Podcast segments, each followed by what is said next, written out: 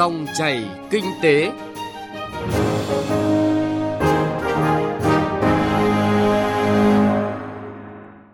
Biên tập viên Bá Toàn xin chào quý vị và các bạn. Mời quý vị và các bạn cùng nghe dòng chảy kinh tế hôm nay với những nội dung chính sau đây. Phòng vệ thương mại, van an toàn cho ngành sản xuất trong nước. Kiến nghị giải pháp đẩy nhanh giải ngân vốn đầu tư công từ nguồn vay ngân hàng thế giới. Tăng cường kiểm tra kiểm soát các mặt hàng nhu yếu phẩm và đồ bảo hộ dùng trong hoạt động phòng chống thiên tai. Nội dung này có trong chuyên mục chuyện thị trường ở phần cuối chương trình. Mời quý vị và các bạn đón nghe.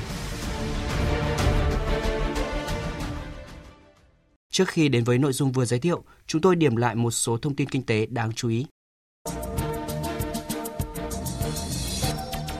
Tại diễn đàn bất động sản công nghiệp được tổ chức sáng qua tại Thành phố Hồ Chí Minh, Chủ tịch Hiệp hội Doanh nghiệp châu Âu tại Việt Nam chia sẻ, khoảng 6 tỷ đô la Mỹ vốn đầu tư từ doanh nghiệp châu Âu đang xếp hàng vào Việt Nam, đặc biệt trong lĩnh vực năng lượng mới. Tuy nhiên, nhà đầu tư châu Âu thuộc nhóm chất lượng cao, công nghệ tiên tiến, đầu tư không phải vì tận dụng công nhân giá rẻ. Do đó, doanh nghiệp Việt cần lưu ý đáp ứng các cam kết quốc tế về vấn đề lao động để nắm bắt cơ hội hợp tác đầu tư. Hội trợ Công nghiệp hỗ trợ Hà Nội năm 2020 do Sở Công Thương thành phố Hà Nội tổ chức đã được khai mạc sáng qua. Đặc biệt, nhằm hỗ trợ doanh nghiệp có thể giao thương hiệu quả trong bối cảnh dịch Covid-19, Hội trợ Công nghiệp hỗ trợ Hà Nội năm nay được tổ chức theo cả hình thức trực tiếp và trực tuyến, tạo điều kiện gặp gỡ giao lưu với các doanh nghiệp nước ngoài tại các quốc gia như Nhật Bản, Thái Lan, không thể sang Việt Nam trong dịp này. Hội trợ diễn ra đến hết ngày 29 tháng 10 tại Trung tâm Xúc tiến Thương mại Nông nghiệp, đường Hoàng Quốc Việt, Cầu Giấy, Hà Nội. Mới đây, Bộ Tài chính đã có các tờ trình và báo cáo chính phủ về dự thảo nghị quyết của Quốc hội về chuyển phân bón sang đối tượng chịu thuế suất thuế giá trị gia tăng 5% để chính phủ tiếp tục trình Quốc hội trong kỳ họp đang diễn ra.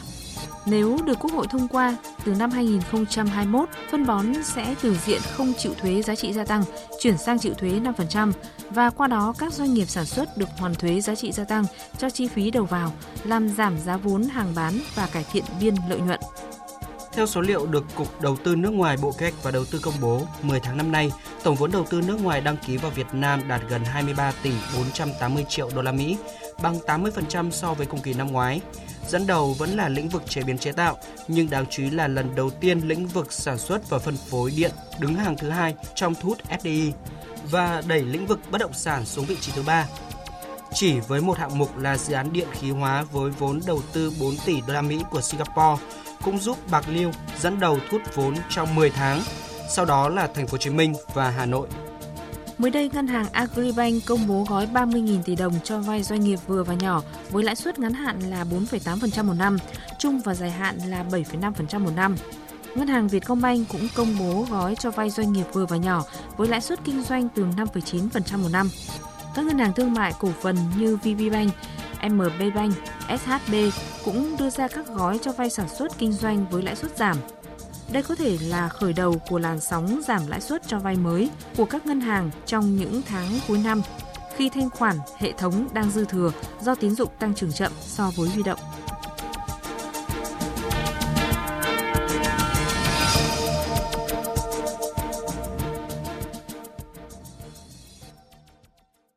Thưa quý vị và các bạn, theo thống kê của Bộ Công Thương, số vụ phòng vệ thương mại nhằm vào hàng hóa Việt Nam trong 9 tháng năm nay đã tăng gấp đôi so với cả năm ngoái. Vậy nhưng, ngành sản xuất trong nước lại chưa nắm rõ và vận dụng tốt các biện pháp phòng vệ thương mại, một công cụ bảo vệ lợi ích hữu hiệu trong bối cảnh hội nhập.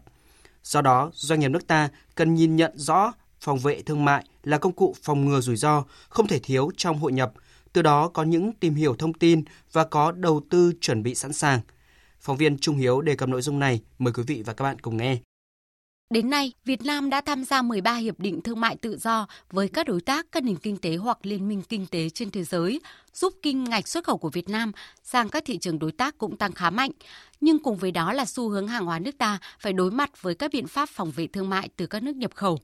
Tính đến hết tháng 9 năm nay, hàng hóa xuất khẩu của Việt Nam đã bị điều tra gần 200 vụ việc phòng vệ thương mại, với kim ngạch bị ảnh hưởng lên đến 12 tỷ đô la Mỹ. Đáng chú ý chỉ riêng 9 tháng năm nay đã có 32 vụ, tăng gấp đôi so với cả năm ngoái. Ở chiều ngược lại, Việt Nam đã và đang mở cửa mạnh thị trường nội địa cho hàng hóa từ 51 nước đối tác theo các hiệp định thương mại tự do FTA đã ký kết. Bà Nguyễn Thị Thu Trang, Giám đốc Trung tâm WTO và Hội nhập thuộc Phòng Thương mại và Công nghiệp Việt Nam, cảnh báo. Lượng hàng hóa nhập khẩu từ các đối tác FTA đang tăng liên tục.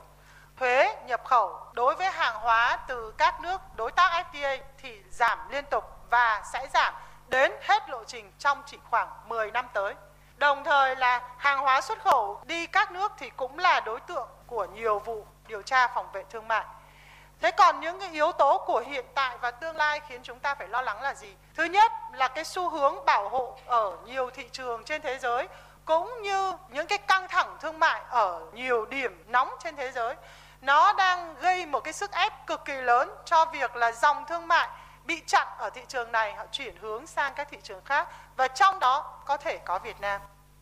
Tiếp theo đấy là tác động của dịch Covid thì lượng cầu ở nhiều thị trường mà chúng ta bán hàng đang giảm, ở thế giới cũng đang giảm và vì thế nó gây ra cái tình trạng ùn ứ nguồn cung một số loại hàng hóa và nó cũng có thể chuyển sang các nước khác và trong đấy có Việt Nam và cuối cùng là những cái khó khăn thiệt hại của các ngành sản xuất trong nước trong cái bối cảnh này. Sức ép rất lớn đang đặt ra cho các ngành sản xuất hàng hóa của nước ta ở cả thị trường nội địa và thị trường xuất khẩu.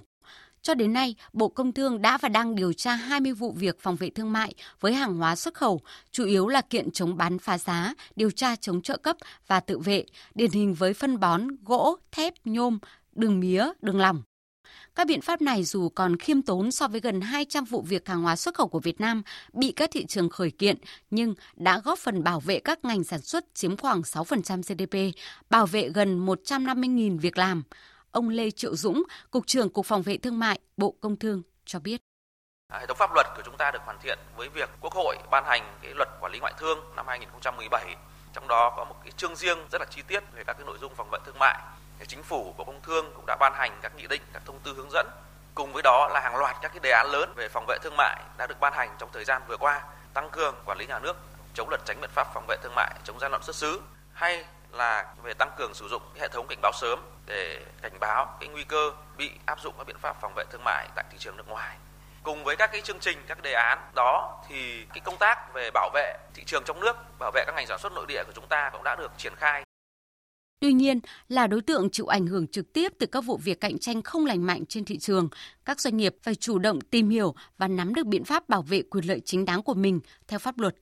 Trước hết, cộng đồng doanh nghiệp phải có đơn khởi kiện thì cơ quan chức năng mới có thể vào cuộc điều tra, bảo vệ thị trường nội địa cho doanh nghiệp. Đồng thời, doanh nghiệp cũng phải nâng cấp hoạt động sản xuất kinh doanh, đáp ứng các tiêu chuẩn và cam kết quốc tế và cũng là sẵn sàng đối phó với các biện pháp phòng vệ thương mại từ các thị trường xuất khẩu. Để vận dụng tốt biện pháp phòng vệ thương mại, ông Ngô Văn Hiệp, Chủ tịch Văn phòng Luật sư Hiệp và Liên danh khuyến nghị đầu tư không bao giờ là thừa. Hầu hết những doanh nghiệp lớn thì họ đều có phòng pháp chế. Tuy nhiên thì theo tôi biết thì các phòng pháp chế thì cũng chuyên môn nó không phải là sâu đậm bởi vì cái pháp chế thì nó chỉ hoạt động liên quan đến các cái vấn đề pháp lý liên quan đến doanh nghiệp thôi. Thứ hai là doanh nghiệp phải phát sinh nhiều vấn đề pháp lý thì cán bộ pháp chế mới va chạm cọ sát có kỹ năng kinh nghiệm được. Như các cụ nhà mình nói rằng là văn ôn võ luyện thì thể hiện. Nhiều doanh nghiệp có cán bộ pháp chế nhưng chuyên và sâu về thương mại quốc tế là chưa nhiều. Nhưng mà nó là một cái thực tế là họ lại thích dùng pháp chế của họ bởi vì là họ cảm thấy là pháp chế an toàn hơn. À, với cả một vấn đề nữa liên quan tài chính có năm lúc họ cũng không muốn mất tiền cho người ngoài nữa. Thành ra họ vẫn theo thói quen là dùng pháp chế. Về phía cơ quan quản lý nhà nước, hiện nay Bộ Công Thương cũng đang xây dựng đề án nâng cao năng lực phòng vệ thương mại trong bối cảnh tham gia các hiệp định thương mại thế hệ mới dự thảo thông tư hướng dẫn về phòng vệ thương mại để thực thi Hiệp định Thương mại Tự do Việt Nam châu Âu EVFTA có hiệu lực từ tháng 8 vừa qua. Các chuyên gia về hội nhập kinh tế quốc tế kỳ vọng công tác tuyên truyền, đào tạo cho các doanh nghiệp xây dựng chiến lược chủ động và tăng cường hợp tác quốc tế về phòng vệ thương mại sẽ được tăng cường trong thời gian tới. Đồng thời, cần có những cơ chế hiệu quả để hỗ trợ doanh nghiệp trong việc tiếp cận với các biện pháp phòng vệ thương mại, áp dụng công nghệ trong hệ thống cảnh báo sớm cho phòng vệ thương mại để đưa ra những khuyến nghị kịp thời cho doanh nghiệp. Tiếp nhận góp ý của chuyên gia, ông Lê Triệu Dũng, Cục trưởng Cục Phòng vệ Thương mại Bộ Công Thương cho biết, trong thời gian tới, cơ quan phòng vệ sẽ chú trọng phát triển khía cạnh này để làm tốt hơn công tác hỗ trợ doanh nghiệp.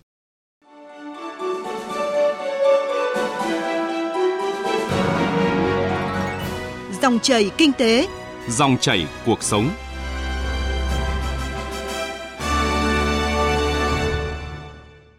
Thưa quý vị và các bạn, theo thống kê, trị giá giải ngân đầu tư công từ vốn vay ngân hàng thế giới theo cả phương thức trực tiếp và phương thức tạm ứng về tài khoản đặc biệt từ mùng 1 tháng 1 đến 30 tháng 9 năm 2020 đạt gần 700 triệu đô la Mỹ và tăng 55% so với trị giá giải ngân cùng kỳ năm 2019. Tuy nhiên, mức giải ngân này vẫn chưa đạt kỳ vọng do nhiều vướng mắc chủ quan đã làm chậm tiến độ thi công và thanh toán công trình.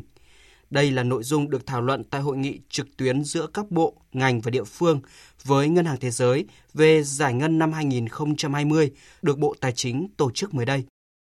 Ngân hàng Thế giới là một trong những đối tác phát triển lớn nhất của Việt Nam và đang tài trợ cho 36 chương trình dự án đầu tư quan trọng ở cả cấp trung ương và địa phương. Tổng vốn vay đã cam kết cho 36 chương trình dự án là 7 tỷ 300 triệu đô la Mỹ. Đáng chú ý là trong danh mục dự án vay có 8 khoản vay sẽ kết thúc giải ngân trong năm nay và 10 khoản vay sẽ kết thúc giải ngân vào năm sau, tức là một nửa số khoản vay trong danh mục sẽ kết thúc trong vòng một năm tới. Bà Caroline Tắc, Giám đốc Quốc gia Ngân hàng Thế giới tại Việt Nam cho biết. Tôi cũng nghe ý kiến của các địa phương chia sẻ. thì à, họ cũng gặp những cái vấn đề vướng mắc trong quá trình triển khai các hoạt động của dự án, chủ yếu là trong quá trình à, giải phóng mặt bằng, tái định cư, dẫn tới chậm trễ làm cho cái giải ngân nó bị à, thấp và có những chậm trễ liên quan tới việc hoàn thiện hồ sơ thiết kế cũng như là hồ sơ và thủ tục mời thầu.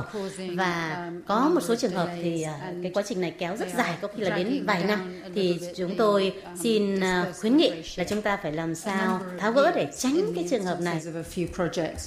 Nhiều bộ ngành và địa phương cũng nêu những khó khăn khách quan gặp phải trong quá trình triển khai các dự án, đặc biệt ảnh hưởng của dịch COVID-19 khiến chuyên gia và máy móc thiết bị nước ngoài không thể về được Việt Nam, khiến tiến độ nhiều dự án bị đình trệ.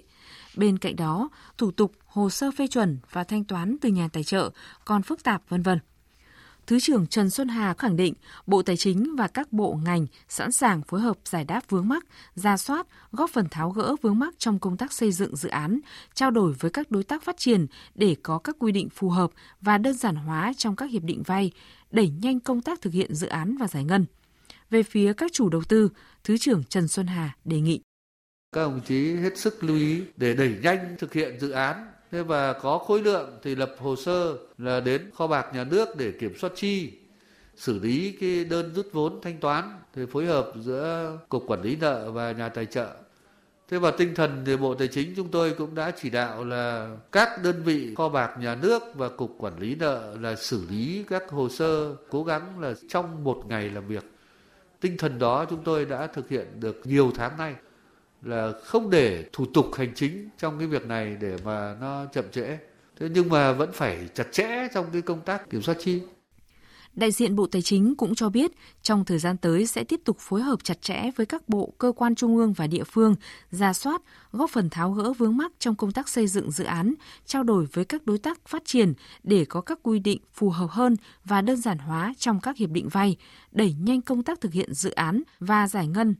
tiếp tục đẩy nhanh công tác xử lý đơn rút vốn, ký kết hợp đồng cho vay lại, đối chiếu cho vay thu nợ. Bộ Tài chính cũng đang xây dựng dự án trang bị phần mềm để xử lý đơn rút vốn điện tử nhằm tiếp tục tạo thuận lợi cho công tác giải ngân, đồng thời đảm bảo quản lý an toàn nguồn vốn vay của ngân sách nhà nước.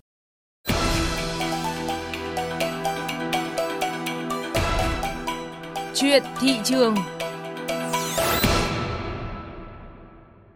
Thưa quý vị và các bạn, tình hình mưa lũ đang tiếp tục diễn biến phức tạp tại một số tỉnh miền Trung và đã gây thiệt hại lớn về người và tài sản. Để tránh tình trạng các đối tượng lợi dụng nhu cầu tiêu dùng hàng hóa thiết yếu tăng cao, nâng giá kiếm lời bất chính, Tổng cục Quản lý thị trường đã yêu cầu Cục Quản lý thị trường các tỉnh miền Trung về việc tăng cường kiểm tra kiểm soát các mặt hàng nhu yếu phẩm và đồ bảo hộ dùng trong hoạt động phòng chống thiên tai. Tổng cục Quản lý thị trường yêu cầu Cục Quản lý thị trường các tỉnh thành phố chủ động triển khai các biện pháp nghiệp vụ, nắm bắt cập nhật diễn biến thị trường, theo dõi sát nguồn cung cầu đối với các mặt hàng nhu yếu phẩm như lương thực thực phẩm, thuốc men, không để xảy ra hiện tượng lợi dụng thiên tai để đầu cơ tích trữ găm hàng, tăng giá bất hợp lý. Đặc biệt, tăng cường kiểm tra kiểm soát, không để xảy ra tình trạng lợi dụng thiên tai, tăng giá thu lời bất chính đối với các loại mặt hàng bảo hộ, cứu hộ như áo phao, xuồng cao su để các lực lượng cứu nạn cứu hộ và người dân có đủ phương tiện xử lý kịp thời ngay, góp phần giảm thiểu thiệt hại của thiên tai. Ông Nguyễn Thanh Bình, Phó Tổng cục trưởng Tổng cục Quản lý thị trường cho biết. Tình hình lũ lụt tại miền Trung, các mặt hàng thiết yếu, đặc biệt là áo phao, ngay khi mà tình hình à, lũ lụt miền Trung xảy ra thì à, tổng cục quản lý trường cũng đã ban hành công văn hỏa tốc chỉ đạo à, lực lượng quản lý trường đặc biệt là lực lượng quản lý trường của các tỉnh trong đó miền trung như là từ hà tĩnh quảng bình quảng trị huế tăng cường kiểm tra kiểm soát thị trường và xử lý nghiêm các hành vi đầu cơ găm hàng tăng giá đặc biệt là các mặt hàng lương thực thực phẩm nhu yếu phẩm để sử dụng cho bà con trong đó có mặt hàng áo phao cũng là mặt hàng thiết yếu để phục vụ cho bà con trong lũ lụt Trước tình trạng một số nơi bị ảnh hưởng do lũ lụt có hiện tượng tăng giá các mặt hàng thiết yếu như gạo, rau xanh, thịt lợn, ông Nguyễn Viết Thế, Cục trưởng Cục Quản lý Thị trường Quảng Trị cho biết, Quản lý Thị trường tỉnh đã tăng cường kiểm tra địa bàn, tuyên truyền thường xuyên liên tục với các tiểu thương nhằm ngăn chặn hiện tượng đầu cơ tích trữ, tăng giá hàng hóa thiết yếu vùng lũ lụt.